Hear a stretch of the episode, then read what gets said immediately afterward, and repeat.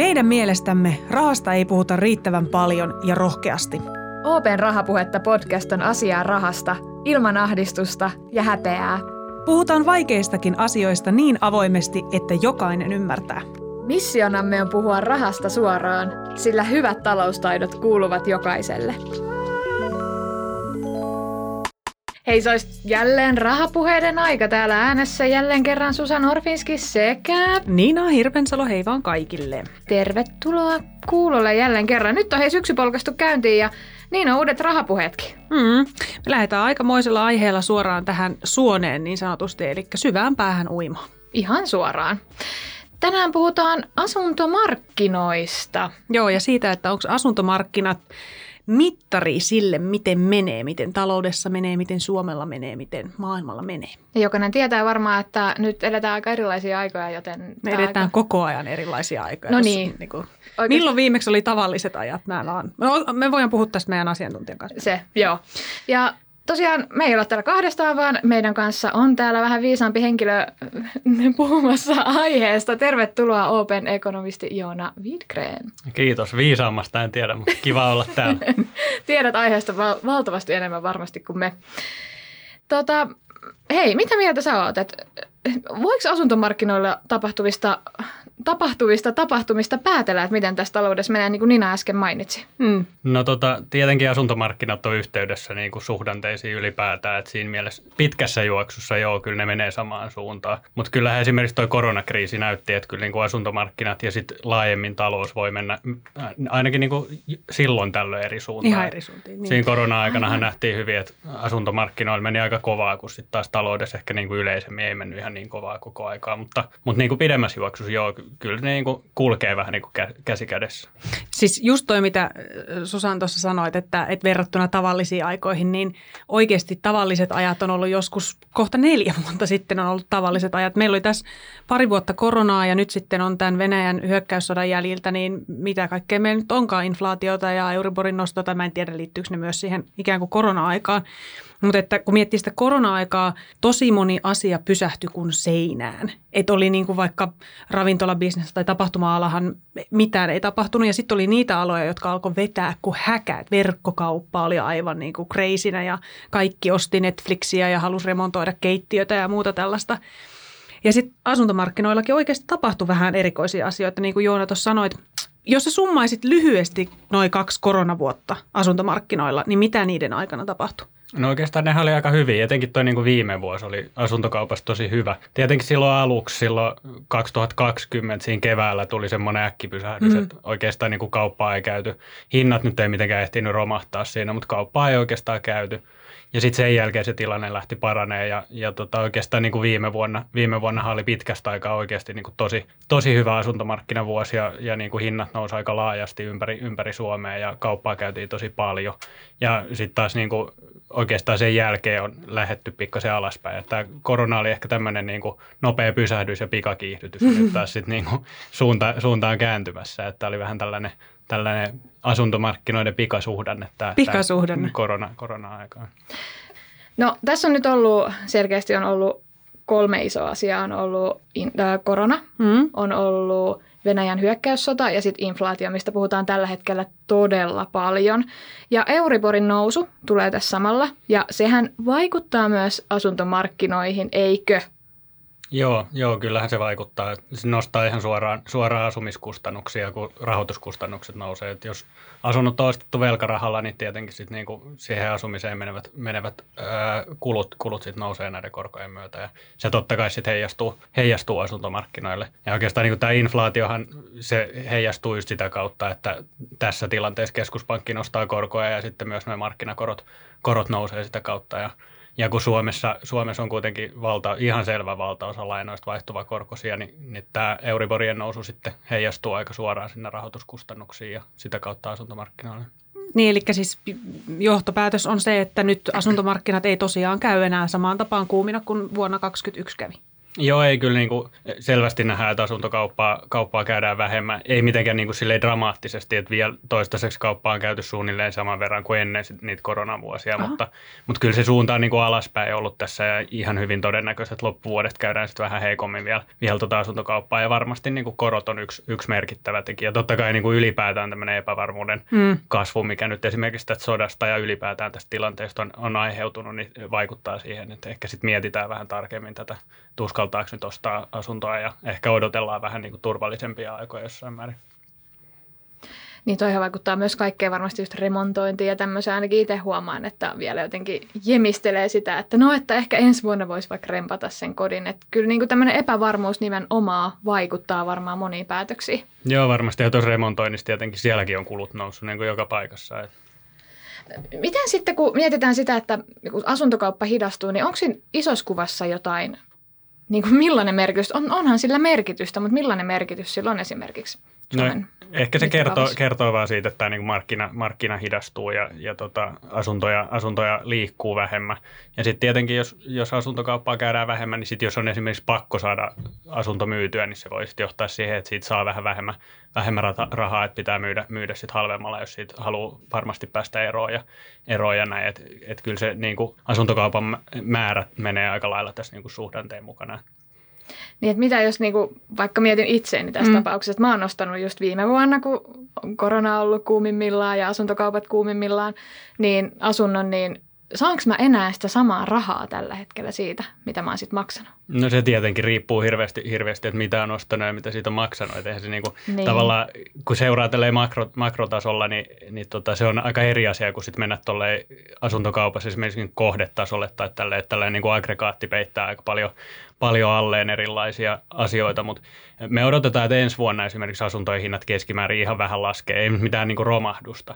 Et se on ihan mahdollista, että, että jos sä nyt haluat sen myydä just, just esimerkiksi ensi vuonna, niin sä et välttämättä saa ihan sitä sama, samaa takaisin siitä. Mutta, mutta kyllä niin kuin asuntojen hinnat on pitkässä juoksussa kuitenkin noussut, että jos sulla nyt ei ole pakottavaa tarvetta sitä esimerkiksi ensi vuonna myydä, niin todennäköisesti se jossain vaiheessa siitä, jos se on vain niin kuin hyvällä alueella ja sellaisella alueella, jos niin kuin kysy, mm. kysyntää riittää, että se on tietenkin, tietenkin merkittävä asia. Hei, mulla tuli muuten mieleen, äh, muistan kun vuosi sitten ja itse asiassa jo silloin ekana koronavuonna, niin alettiin puhua tästä mökkibuumista ihan hirveästi, että suomalaiset oikein niin kuin, äm, äh, kiiltosilmissään niin kuin etsi mökkejä. Mökkikauppa kävi aivan kuumana ja nekin märäntyneet ladot, jotka aikaisemmin ei mennyt kaupaksi, niin nekin tuli myyty. Miten tänä vuonna, onko mökkikauppa ollut vielä yhtä eloisaa kuin kuvia vuosi sitten?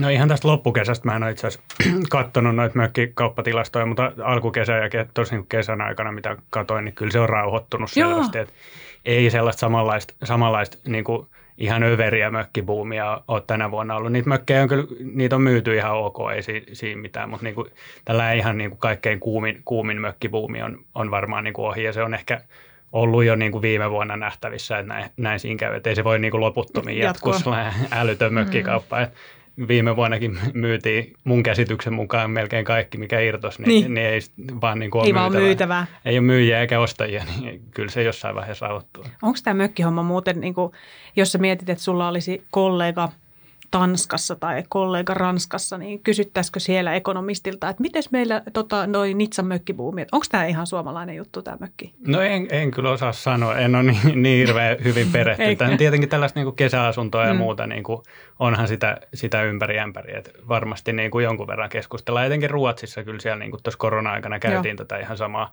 samaa keskustelua, että näitä tällaisia niin kuin vapaa-ajan asuntoja, niillä käytiin paljon kauppaa ja, ja niitä haluttiin jostain. Että niin kuin, varmasti se niin kuin jossain määrin on on varsinkin kehittyneissä maissa ihan, niin kuin, ihan laajempikin juttu. Onko niistä muuten tarjontaa edes nyt? Että myykö jengi edes niitä mökkejä vai eikö vaan ostajia ole? Mä mietin, että nyt jos itse haluaisi ostaa mökin, niin olisiko mulla nyt valinnanvaraa enemmän kuin silloin vuosi sitten?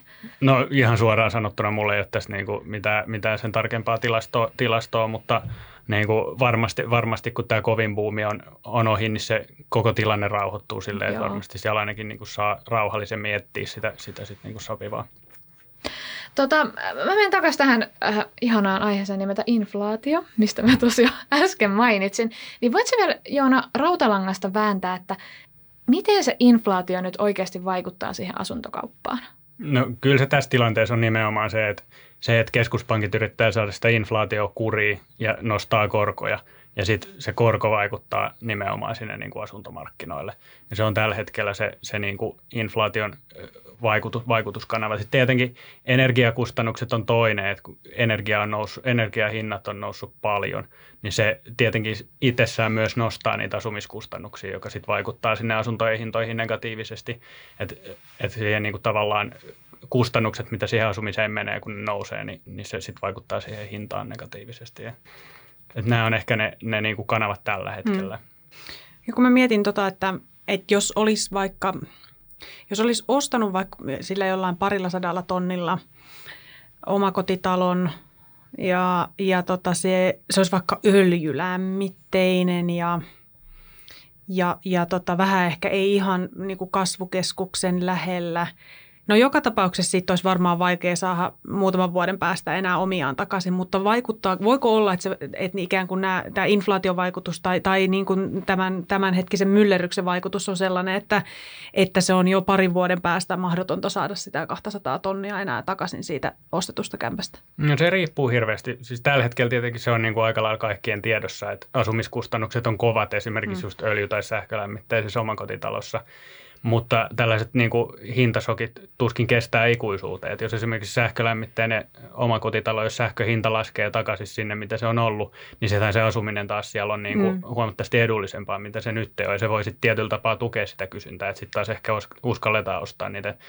Se on mahdoton, mahdoton sanoa, että niin kuin, mikä se tavallaan tietyn omakotitalon talon tilanne on, mutta ei, en mä sanoisi, että se on suoraan silleen, että, että jos nyt on sähkölämmitteinen omakotitalo, niin se on hamaan tappiasti arvot mahdoton. Että niin kuin, nämä ener- energiakustannukset kuitenkin muuttuu ja, ja sitä kautta myös ne asumiskustannukset. Et ei, ei toi niin kuin yltiökorkea sähköhinta esimerkiksi voi kestää niin kuin loputtomia. Mm. Tuossa nähtiin viime vuosina, tai on ollut semmoista trendiä näkyvissä, mistä me ollaan puhuttu täällä podissakin, että monet on halunnut muuttaa sieltä kaupungista esimerkiksi kehyskuntiin tai vähän jonnekin syrjemmäksi, että ei haluta ehkä asua ihan siellä ytimessä. Niin onko tämmöinen trendi jatkunut vielä vai onko pysynyt jotenkin samana vai haluatko ihmiset nyt enemmän kaupunkiin, kuin korona on ohi? No tota, kyllähän niin asuntojen hinnoissa nähdään se, että asuntojen hinnat on noussut aika paljon tasaisemmin ympäri maata. Ja itse asiassa niin kuin, äh, siellä on paljon, paljon niin kuin isojen kaupunkien ulkopuolisia kaupunkeja, etenkin niin kuin isojen kaupunkien laitamilla olevia olevia kaupunki- ja kunta-alueita, joissa hinnat on kehittynyt itse asiassa paremmin kuin, sit niinku kaupunkiseudulla tässä tänäkin vuonna. Että kyllä niinku siinä, mielessä, siinä mielessä sille on tukea, että et tota, tavallaan niinku, ei välttämättä ihan syrjäseudut, mutta, mutta niinku tällaiset kaupunkien lähellä olevat, olevat alueet, niin siellä se veto on, on kyllä niinku ollut ihan hyvää. Kaarina. Niin Mulla tulee aina Kaarina mieleen tästä. No, mulla tulee jotenkin Kangasala aina no, mieleen. No, no niin. Toinen hyvä, kyllä. Onko semmoisia erityisen hot-paikkoja, pyst- osaat sä sanoa vaikka? No kyllä jos mun niin yksi tällä hetkellä pitäisi valita, niin kyllä se on Tampere. Ja ihan niin kuin Tampereen kaupunki. Että siellä niin kuin, hinnat on Tampere kehittynyt on to, tosi hyvin ja se niin kuin, kaikin puolihan siellä on kova meno tällä hetkellä. Siis mä muutama viikko just olin siellä viikonlopun, niin mulla tuli semmoinen fiilis, että tämä on semmoinen paikka, missä mä voisin Mä asua. rakastan Tampere. Mä oon kaksi kertaa elämässäni pitkän pätkän Tampereella asunut ja, ja se on jotenkin semmoinen henkinen koti, että jos voisin, niin Tampereelle muuttaisin. Ja se hirveästi uudistuu, että siellä niin niin kuin tosi paljon tehdään kaikkea uutta, mm. mikä on kiva nähdä. Miten muuten hei, rakennuskustannukset, ne on ollut nousussa jo jonkun aikaa, tässä mainittiinkin asiasta jo, mutta sitten näillä niin kuin kasvavilla seuduilla, pääkaupunkiseudulla, Tampereella, tälleen pitäisi kuitenkin koko ajan pystyä rakentaa lisää, et koska ihmiset haluaa sinne muuttaa, niin miten ihmeessä tällainen yhtälö voi edes toimia? Tai siis, että kun, kun kaikki kallistuu, mutta sitten on tämä inflaatio, joka syö niinku ostovoimaa, sitten Euribor-nousu vaikuttaa siihen, että uskaltaako ottaa lainaa.